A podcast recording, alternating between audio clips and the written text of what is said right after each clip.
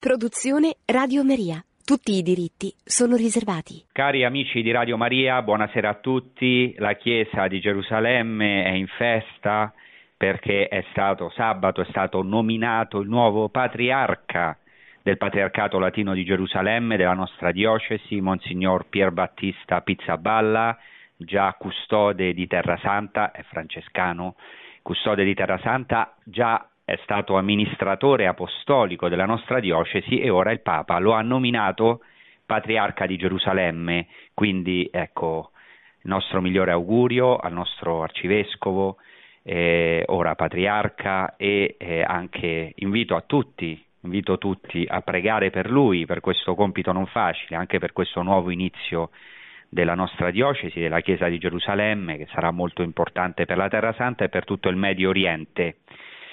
La seconda cosa che vi volevo dire è che eh, da poco tempo è uscita una nuova Bibbia intitolata La Bibbia scrutate le scritture, edita dalle edizioni San Paolo, di cui anch'io sono un coautore, che è una Bibbia pensata proprio per una lettura orante della scrittura, per un approccio vivo ed esistenziale con la parola di Dio, proprio per poter scrutare in profondità tutti i tesori della scrittura e quindi ritroverete anche eh, queste cose, anche molte altre, le cose che, che, trattiamo in queste puntate, anche tante altre.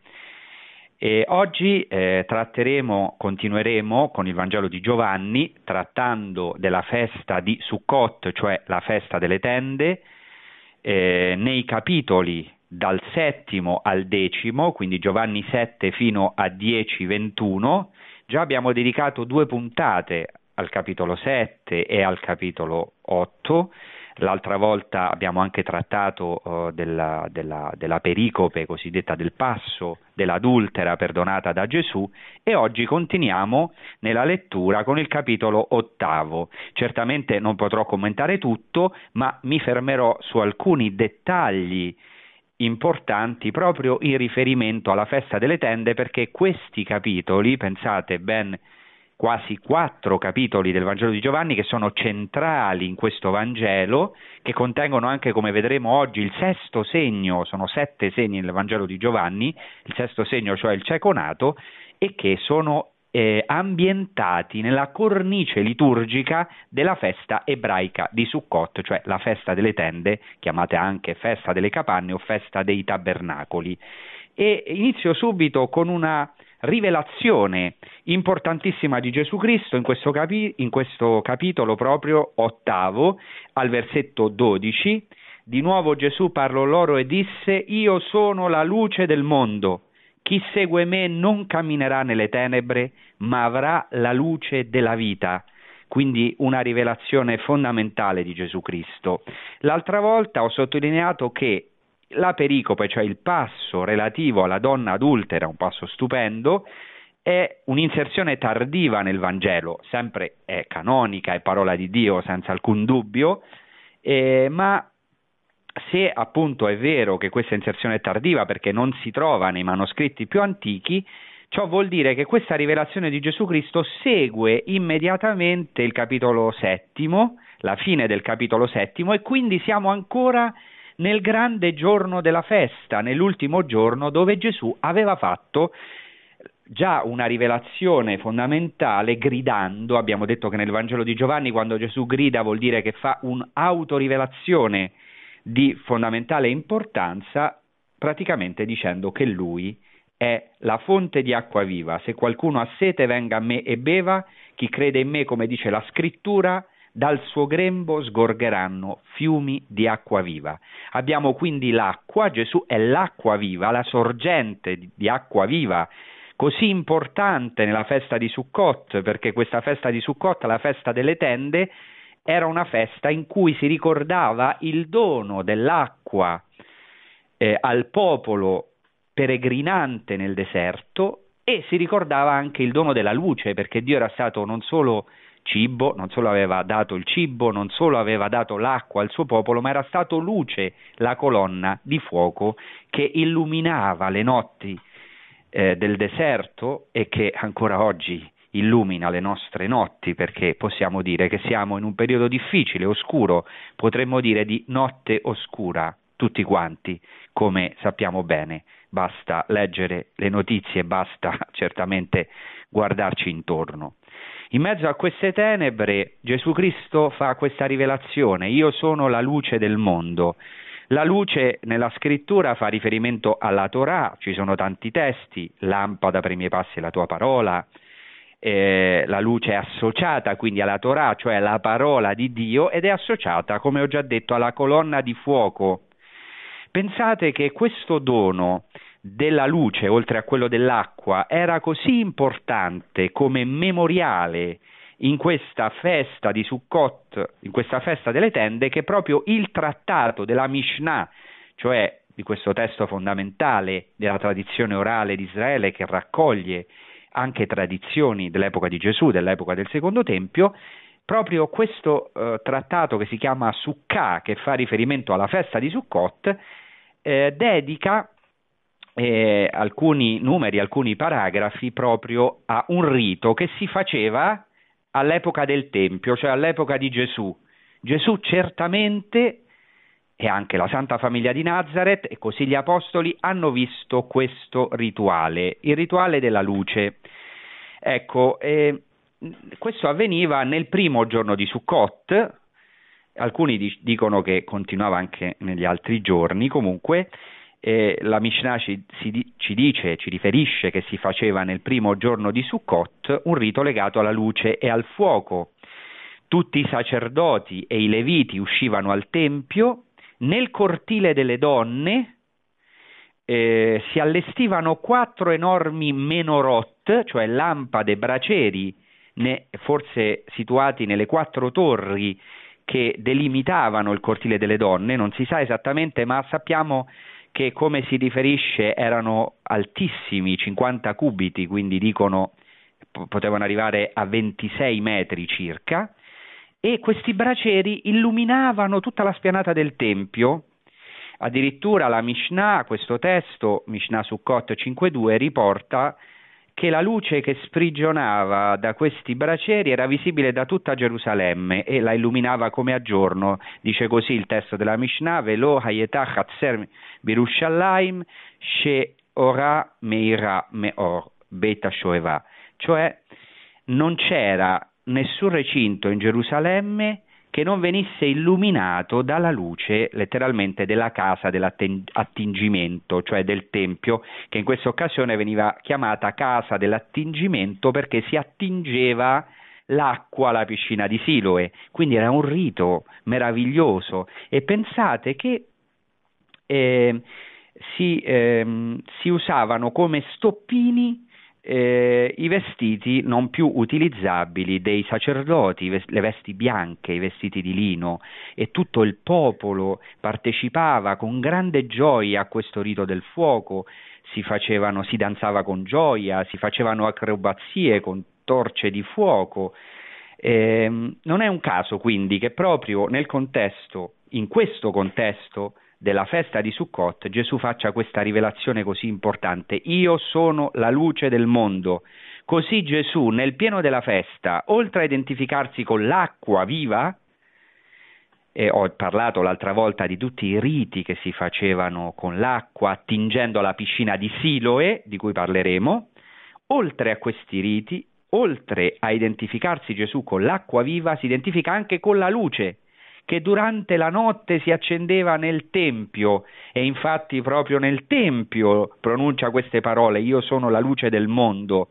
Questa luce illuminava tutta Gerusalemme, dice la Mishnah, come ho detto, non c'era cortile, non c'era recinto che non fosse illuminato da questi luminari, da queste menorot del Tempio, il plurale di menorah, la lampada ardente e adesso Gesù è la lampada ardente, la torcia, la colonna di fuoco che illumina non più solo Gerusalemme, la città santa, non più solo Israele, ma tutto il mondo e penetra fin dentro il recinto del nostro santo dei santi, del nostro intimo, della nostra anima, del nostro cuore. Gesù Cristo è il compimento della realtà della colonna di fuoco che era una prefigurazione della sua gloria immensa Dopo ciò si nota eh, nel Vangelo che Giovanni 8:20, dopo c'è un discorso che fa Gesù Cristo, eh, dà testimonianza di se stesso, subito dopo questa rivelazione gli, eh, gli ebrei lo interrogano e c'è una disputa abbastanza accesa,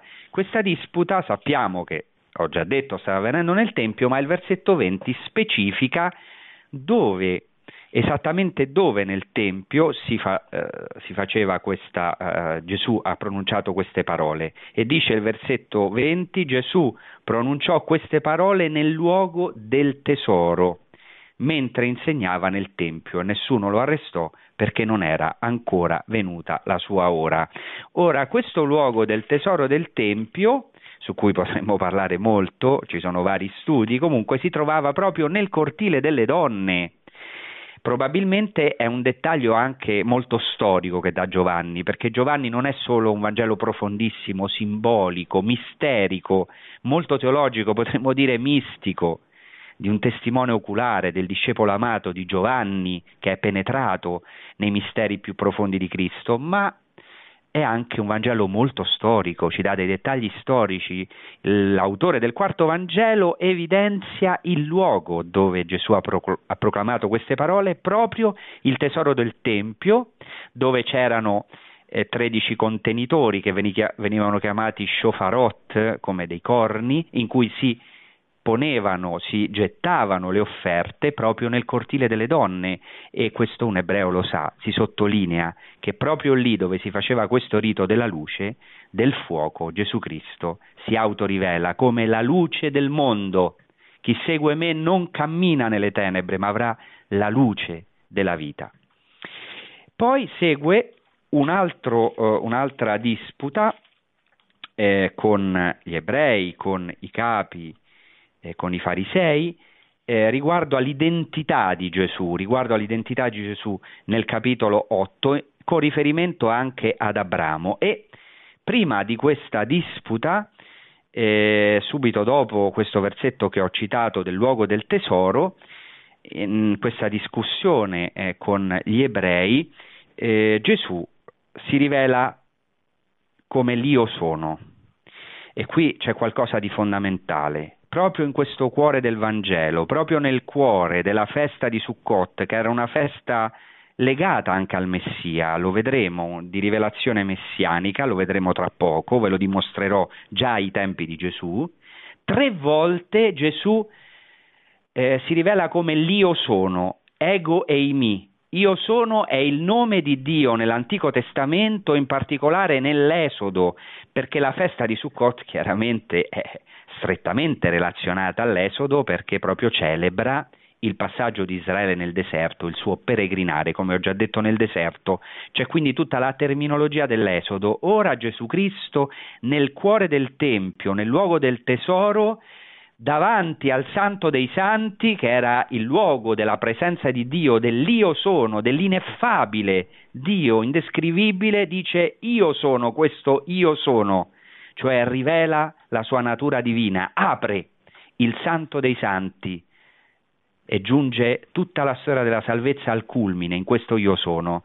Eh, per esempio, eh, appunto, dice, eh, le, vi cito le prime due volte, siamo al, in cui eh, Gesù eh, usa questa espressione al capitolo ottavo, al versetto 24, vi ho detto che morirete nei vostri peccati, se infatti non credete che io sono, morirete nei vostri peccati. E poi al, al versetto 28 disse allora Gesù, quando avrete innalzato il figlio dell'uomo, allora conoscerete che io sono.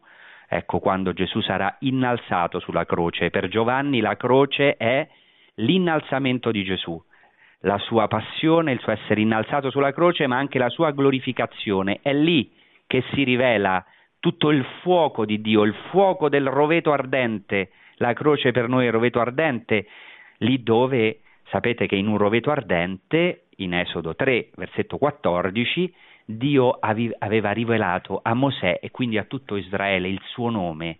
Rivelare il nome nella mentalità ebraica semitica vuol dire rivelare il segreto, il nome è l'identità, il nome di Dio è segreto perché possedere il nome vuol dire possedere in qualche modo Dio e Dio si consegna, pensate già nell'Antico Testamento e questa donazione di Cristo era prefigurata nella discesa di Dio, nella consegna, nella donazione del suo nome, dell'Io sono a Mosè e a tutto Israele. Ecco, ora Gesù Cristo fa riferimento proprio a questo, la croce è il nuovo roveto ardente, la colonna di fuoco, il fuoco che incendierà il mondo, che incendierà l'anima dei credenti e anche il corpo, come sappiamo nel caso di tanti santi anche nella nostra vita, nelle nostre sofferenze, che però in Cristo sono gloriose, sono, è un fuoco che da un lato brucia e dall'altro ci infiamma dell'amore divino perché ci infiamma della natura celeste. Ecco, e perché è così importante questo io sono in Giovanni? Beh, perché il Vangelo di Giovanni è tutto un Vangelo di rivelazione. Pensate che sette volte, Giovanni è molto simbolico e non è un caso che sette volte Gesù si rivela come questo io sono, però con l'aggiunta di una determinazione. Per esempio dice io sono il pane della vita, lo ha commentato anche Giovanni 6, poi dirà io sono la resurrezione e la vita, io sono il buon pastore, dirà poco dopo nel capitolo decimo, cioè sette volte si aggiunge a questo io sono una determinazione, fino al culmine, fino all'acme, cioè alla rivelazione suprema, cioè io sono senza una determinazione. Gli ebrei sanno bene cosa significa questo. È la rivelazione, come ho già detto, del nome di Dio.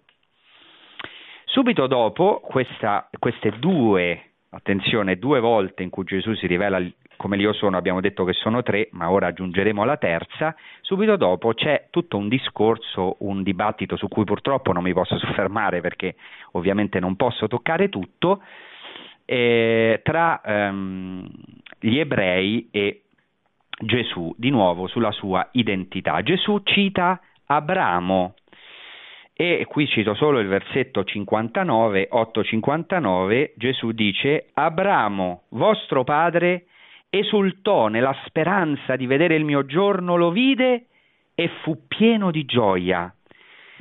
Cioè Gesù, nel contesto della festa di Sukkot, delle tende, cita la gioia, che era un elemento tipico della festa di Sukkot, fe- nella festa delle tende è, è, è un comando che da Dio, gioirai tu e chiunque è con te, perfino il forestiero, l'orfano, la vedova, perfino lo schiavo che è con te. Gioirete è un comando, ma anche fa riferimento ad Abramo. Questo è un elemento molto molto antico e qui vorrei citare un libro apocrifo dell'Antico Testamento, il libro dei Giubilei, che probabilmente è stato scritto nel secondo secolo a.C., alcuni dicono nel primo secolo a.C., ma certamente eh, precedente a Cristo, quindi Cristo conosceva queste tradizioni.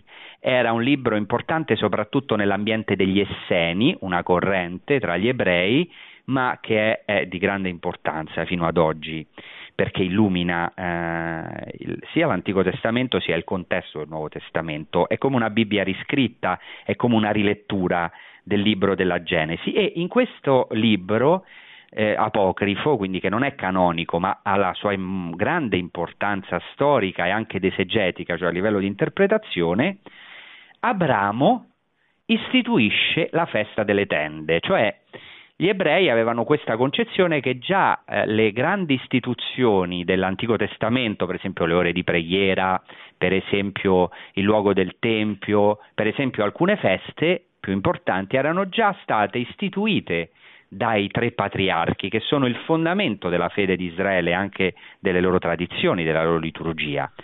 Cito cosa dice il libro dei Giubilei al capitolo sedicesimo, versetti 26-27, cito, Abramo seppe con certezza che da lui sarebbe uscito un germoglio di giustizia per le generazioni del mondo e una discendenza santa, che sarebbe stata come colui che creò tutto tutto e benedisse il suo creatore con allegria e chiamò questa festa festa del Signore, esultanza gradita al Dio Altissimo. Questo testo è di fondamentale importanza. Non abbiamo letto tutto, ma poco prima del passo breve che ho citato, Abramo ha istituito e dice che festeggiò per sette giorni, così come oggi la festeggiano gli ebrei, così come Gesù l'ha festeggiata, sette giorni la festa delle tende, la festa di Sukkot. Ma non solo questo, dice che Abramo in quel momento, mentre celebrava questa festa delle tende, seppe con certezza che da lui sarebbe uscito chi? Il Messia, il germoglio di giustizia per le generazioni del mondo, la discendenza santa, cioè l'Isacco. Chiaro che in, lui in quel momento, si è detto poco prima, è stato generato Isacco, una grande gioia, tanto che il nome Isacco in ebraico è una frase che significa egli riderà, Itzhak, egli riderà. Il nome di Isacco significa riso, cioè fa riferimento a questa gioia di Abramo e Sara, sterile, che hanno visto così avanti negli anni questo figlio miracoloso della promessa. Ma questo Isacco, e già lo dice il libro dei Giubilei, questa discendenza di Abramo in Isacco era prefigurazione del germoglio giusto che doveva nascere per tutte le generazioni del mondo, cioè il Messia. Vari studiosi, la maggioranza, riconoscono qui e riconoscono degli elementi messianici in questo libro dei Giubilei, che è uno scritto ebreo. E questa notizia del Messia, della nascita del Messia, fa sì che Abramo benedice il suo creatore, si apre in una berachà e chiamò la festa festa di esultanza gradita a Dio Altissimo. Ecco, pensate, proprio in questa festa Gesù Cristo dice agli ebrei, Abramo vostro padre esultò nella speranza di vedere il mio giorno, lo vide e fu pieno di gioia. È Gesù il nuovo Isacco, non nel senso di sostituzione, Isacco non è stato sostituito, il popolo ebraico non è sostituito, noi siamo contro una teologia della sostituzione, siamo per una teologia del compimento che non annulla la storia, che non annulla le figure bibliche, anzi che le esalta ancora di più, che esalta il popolo ebraico, che esalta i patriarchi, ma che vede in Gesù il compimento di questo popolo.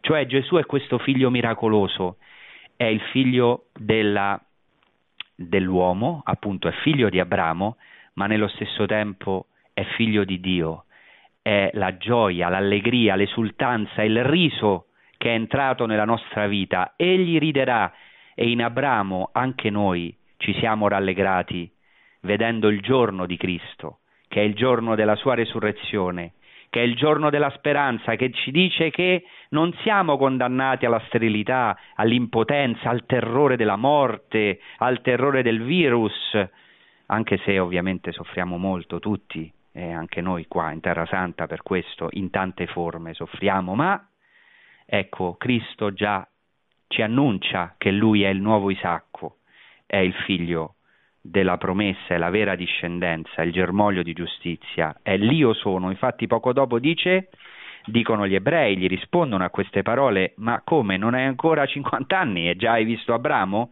E rispose loro Gesù, in verità io, in verità io vi dico, prima che Abramo fosse, io sono.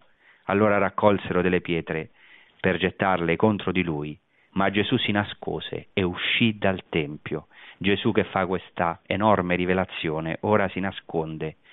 In Gesù è nascosto, ma per noi è rivelato. L'io sono. È la terza volta che Gesù fa questa rivelazione così importante nel cuore della festa di Sukkot, nel cuore della terra, secondo gli ebrei, cioè il Tempio di Gerusalemme, e potremmo dire anche nel cuore del Tempio, perché lui è il santo dei santi, vivente, è lo stesso io sono. Allora oggi il Signore ci dice, in mezzo al non essere che ci circonda, in mezzo al terrore del non essere, in mezzo alla precarietà dell'essere in cui ci troviamo, alla nostra instabilità, alla paura del futuro. Sperimentiamo in fondo questo. Cosa sono i potenti? Cosa siamo noi davanti agli eventi del mondo? Ma c'è uno che veramente è. Ecco perché Gesù Cristo ci dice non abbiate paura, io sono. Bene, cari amici, adesso scendiamo insieme alla piscina di Siloe eh, che è proprio in basso rispetto al Tempio di Gerusalemme. E è interessante perché parleremo della guarigione del cieco nato, che è il sesto segno nel Vangelo di Giovanni, in cui questa piscina di Silo ha una grande importanza, come aveva una fondamentale rilevanza nella festa di Sukkot, nella festa delle tende. E è interessantissimo perché questo sesto segno nel Vangelo di Giovanni, quindi il penultimo prima della resurrezione di Lazzaro, che è il segno culminante per il Vangelo di Giovanni, questo sesto segno unisce l'acqua alla luce, proprio in una sintesi mirabile della festa delle tende di quanto Gesù ha compiuto e detto nei capitoli precedenti. Perché unisce la luce all'acqua? È evidente. Questo cieco vede, ritorna alla luce grazie alla parola di Gesù, al segno che gli fa Gesù alla sua parola, come vedremo al suo comando, e al fatto che discende a lavarsi fino alla piscina di Siloe. È evidente che qui c'è un'allusione al battesimo, che è una, un'immersione nell'acqua, per noi un'incorporazione a Cristo, morto e risorto, una nuova nascita, ma è anche luce perché eh, sapete che nel battesimo tutti riceviamo la luce perché i cristiani sono cosiddetti gli illuminati, attenzione i veri illuminati perché hanno questa luce dell'amore di Dio, sono salvati dalla cecità del peccato e della non fede. Eh, senza accusare ovviamente chi non è credente, perché questo non è un merito, è una grazia, è una luce che Dio ci ha data senza nessun merito, eh, la luce dell'amore di Dio, no? è, un, è, un, dono, non è qualcosa di cui vantarsi. Bene, quindi a questo punto proclamiamo eh, una parte un, di questo capitolo 9 che è ricchissimo, che io commenterò in breve. Dal Vangelo secondo Giovanni, capitolo 9, dal versetto 1. Passando Gesù vide un uomo cieco dalla nascita e i suoi discepoli lo interrogarono, Rabbi, chi ha peccato, lui o i suoi genitori, perché sia nato cieco? Rispose Gesù, né lui ha peccato, né i suoi genitori, ma è perché in lui siano manifestate le opere di Dio. Bisogna che noi compiamo le opere di colui che mi ha mandato finché è giorno, poi viene la notte, quando nessuno può agire. Finché io sono nel mondo, sono la luce del mondo. Detto questo, sputò per terra, fece del fango con la saliva, spalmò il fango sugli occhi del cieco e gli disse Va a lavarti nella piscina di Siloe che significa inviato. Quegli andò, si lavò e tornò che ci vedeva. Ecco, come ho già detto, siamo in questo sesto segno del Vangelo e ehm, innanzitutto qui Gesù Cristo passando, quindi uscendo dal Tempio certamente perché attenzione i ciechi non potevano eh, recarsi al Tempio, tutti quelli che erano invalidi, avevano una seria invalidità, ciechi, zoppi, paralitici, non potevano entrare nel Tempio, per questo lo trova fuori, per questo i ciechi sono fuori dal Tempio, fuori dal culto e infatti la prima cosa che fanno quelli che sono guariti, come farà questo cieco, poi è andare nel Tempio, perché questo era un uomo cieco dalla nascita, non era mai entrato nel Tempio, non aveva mai avuto l'accesso a, a, a, al Santo dei Santi, al, al cuore della liturgia ebraica. Eh, per questo Gesù Cristo passando lo vede e i discepoli gli fanno una domanda che è molto interessante per noi in questo tempo di coronavirus, perché eh, sollevano un problema, il problema della relazione tra peccato e malattia, cioè se lui è malato dalla nascita, che male ha fatto? È innocente? Allora vuol dire questo non è possibile, a Dio non sarebbe buono, allora qualcuno ha dovuto peccare, o lui o i suoi genitori, perché sia nato cieco. È un problema molto attuale, il problema del coronavirus. Perché Dio permette questa pandemia? Perché permette queste sofferenze? Gesù non entra sul problema della causa, non, non indaga la causa, non, non, va a vedere chi ha peccato, lui o i suoi genitori, dice né lui ha peccato né i suoi genitori, ma vede il fine. Ecco perché sempre Cristo ci apre il cielo ci illumina con la sua parola, ma è perché non dice la causa, ma dice una, un fine affinché quel perché non vuol dire tanto la causa, ma vuol dire è affinché in lui siano manifestate le opere di Dio. Cioè questo è perché si manifestino in lui le opere di Dio. Dio permette eventi dolorosi nella nostra vita, ma ecco perché eh, brilli la sua gloria, perché si manifesti l'opera di Dio in noi, perché l'uomo possa conoscere Dio. Ecco perché subito dopo eh, Gesù Cristo eh, dice una parola proprio in relazione alla luce, Dice, finché sono nel mondo sono la luce del mondo.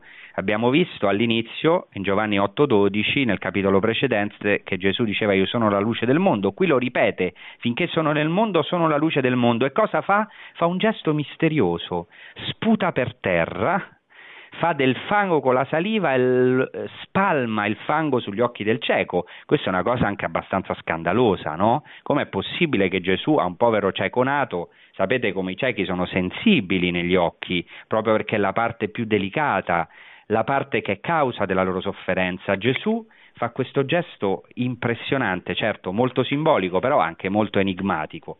Innanzitutto Gesù getta del fango, perché questa è un'allusione alla creazione, quando Dio per plasmare Adamo ha eh, utilizzato la polvere della terra, l'uomo è fatto di fango, ma poi ha eh, diciamo, um, effuso o influssato, cioè ehm, eh, come si dice, diciamo, ha fatto questa mh, effusione dello spirito nel, in questa terra che era Adamo.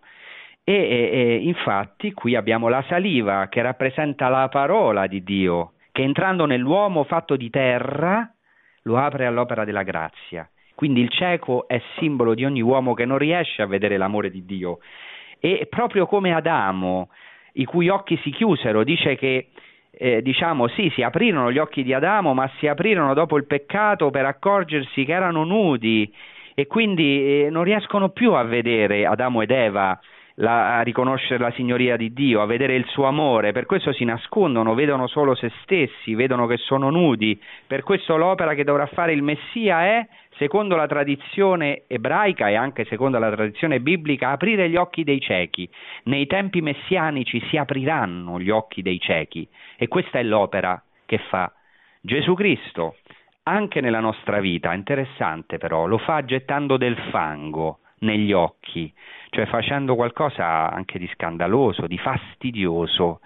È quello che fa il Signore nella nostra vita quando permette la sofferenza, getta, ci getta del fango negli occhi, ci fa vedere la nostra incapacità, la nostra impotenza, la nostra cecità, ci getta del fango per farci vedere che noi siamo solo fango, ma nello stesso tempo Gesù Cristo gli dà un ordine, va a lavarti nella piscina di Siloe, che significa inviato, e qui si potrebbero dire tante cose, veramente, si potrebbero dire tante cose.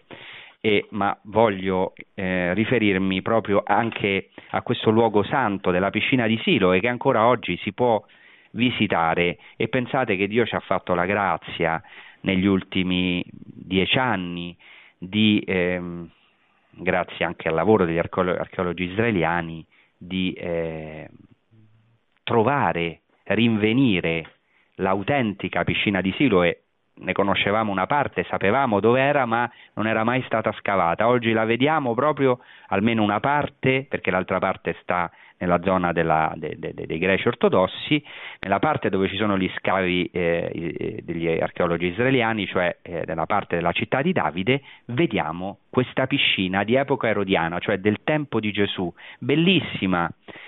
E questa piscina è collocata molto in basso, dove era ai tempi di Gesù e ancora oggi la sorgente del Gihon, la sorgente che alimentava Gerusalemme che quindi permetteva il grande miracolo, perché Gerusalemme vive grazie alle sorgenti, in particolare a questa sorgente del Gihon, intorno alla quale tra l'altro è nata la prima città di Gerusalemme, la città di Davide, che era più in basso rispetto a quella attuale, su una collina chiamata dell'Ofel, ma la piscina di Silo è ancora più in basso, è nella valle del Cedron, è tra l'incrocio tra la valle del Cedron e la valle di, della Genna, quindi bisogna fare una grande discesa, questo cieco deve fare una grande discesa che è come la discesa nel fonte battesimale, che è la discesa alle acque del battesimo, così come nella festa di Sukkot si scendeva per attingere l'acqua e si risaliva esultanti nel tempio, come ho detto l'altra volta, non lo posso ripetere, versando, facendo libagioni d'acqua nel tempio, così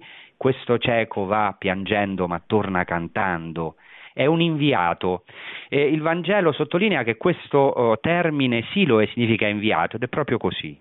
Ed è proprio così perché questo termine Shiloach eh, a parte che ha anche un significato messianico, adesso non posso dire perché Shiloh è anche un nome del Messia, ci sono mo- vari studi su questo, ma di per sé come lo traduce Giovanni inviato è Shiloach, cioè viene dal verbo shalach, che significa inviare, che pensate è lo stesso verbo degli apostoli, shelichim in ebraico sono gli inviati, gli apostoli.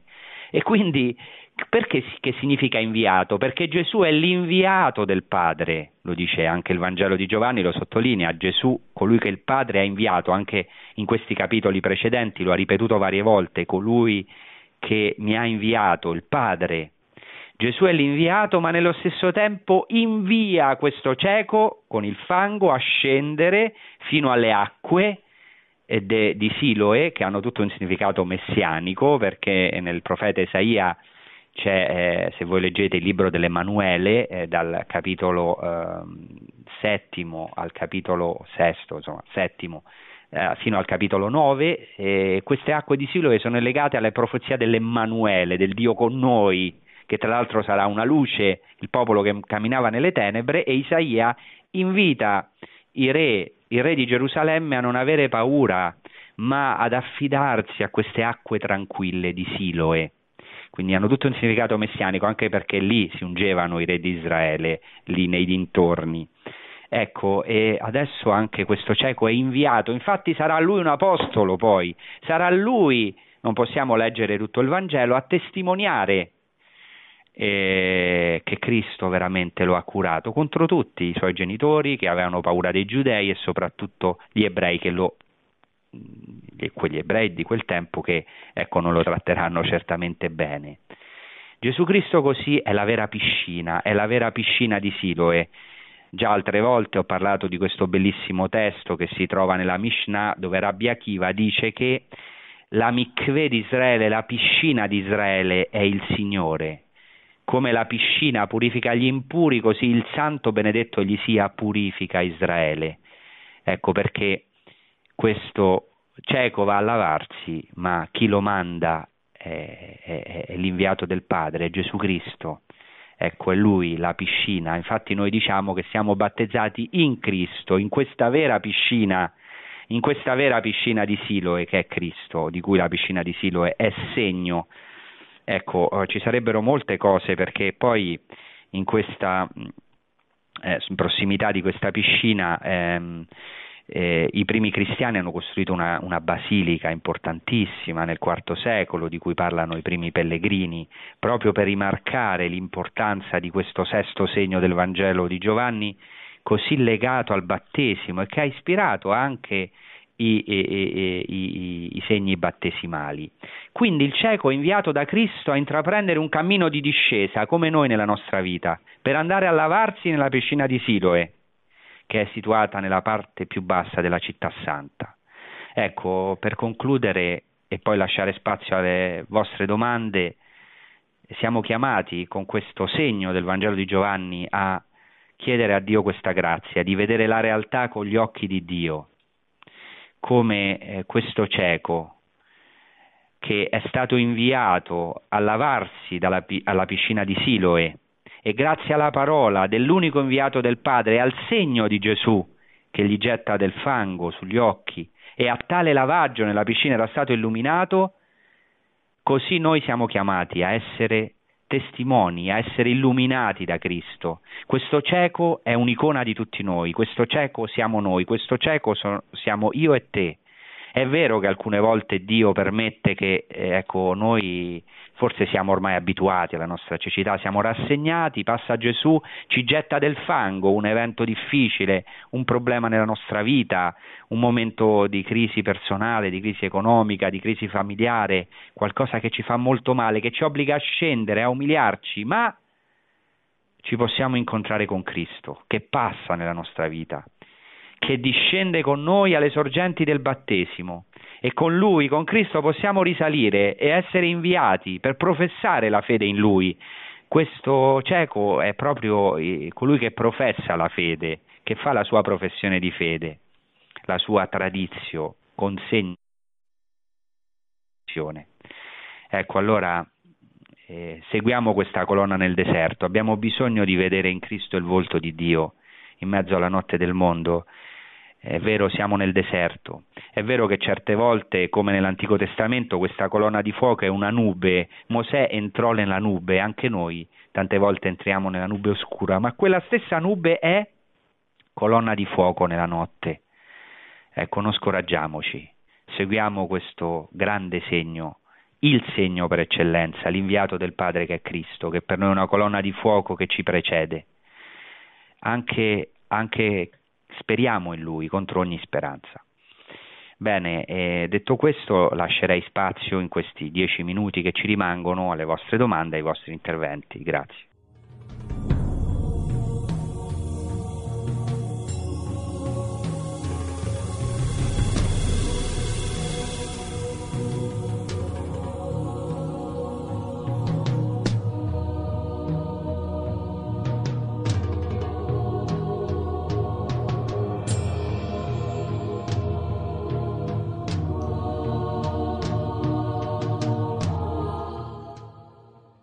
Buonasera.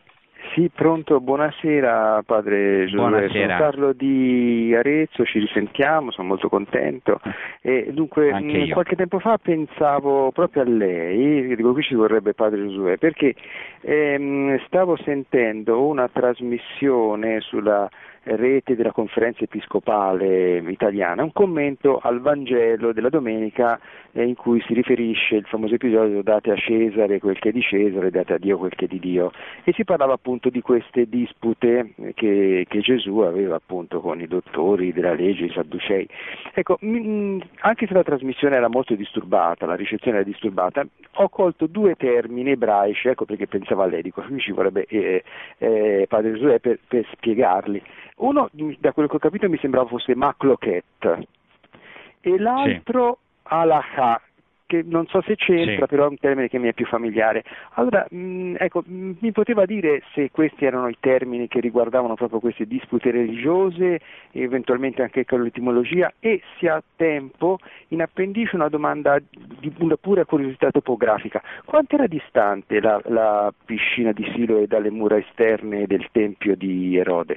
La, grazie ancora, la saluto di cuore e l'ascolto per radio. Eh, bene, grazie. Dedicheremo una puntata, se Dio vuole, proprio a questo machloket, cioè a questa discussione eh, riguardo appunto al tributo nel Tempio. Gesù risponderà date a Cesare quel che è di Cesare, date a Dio quel che è di Dio. Machloket è il procedimento tipico rabbinico secondo cui è proprio dalla discussione che esce la verità, però questa machloket è un po' squilibrata perché già tentano Gesù, quindi non è una machloket come i rabbini fanno per scoprire la verità, ma è come un tentare Gesù Cristo, lo vedremo. Alakha significa eh, letteralmente camminare, cioè viene da alach, camminare, che significa la condotta secondo la legge. Anche San Paolo dice camminate secondo la carità, cioè comportatevi secondo la carità, è il comportamento secondo la legge.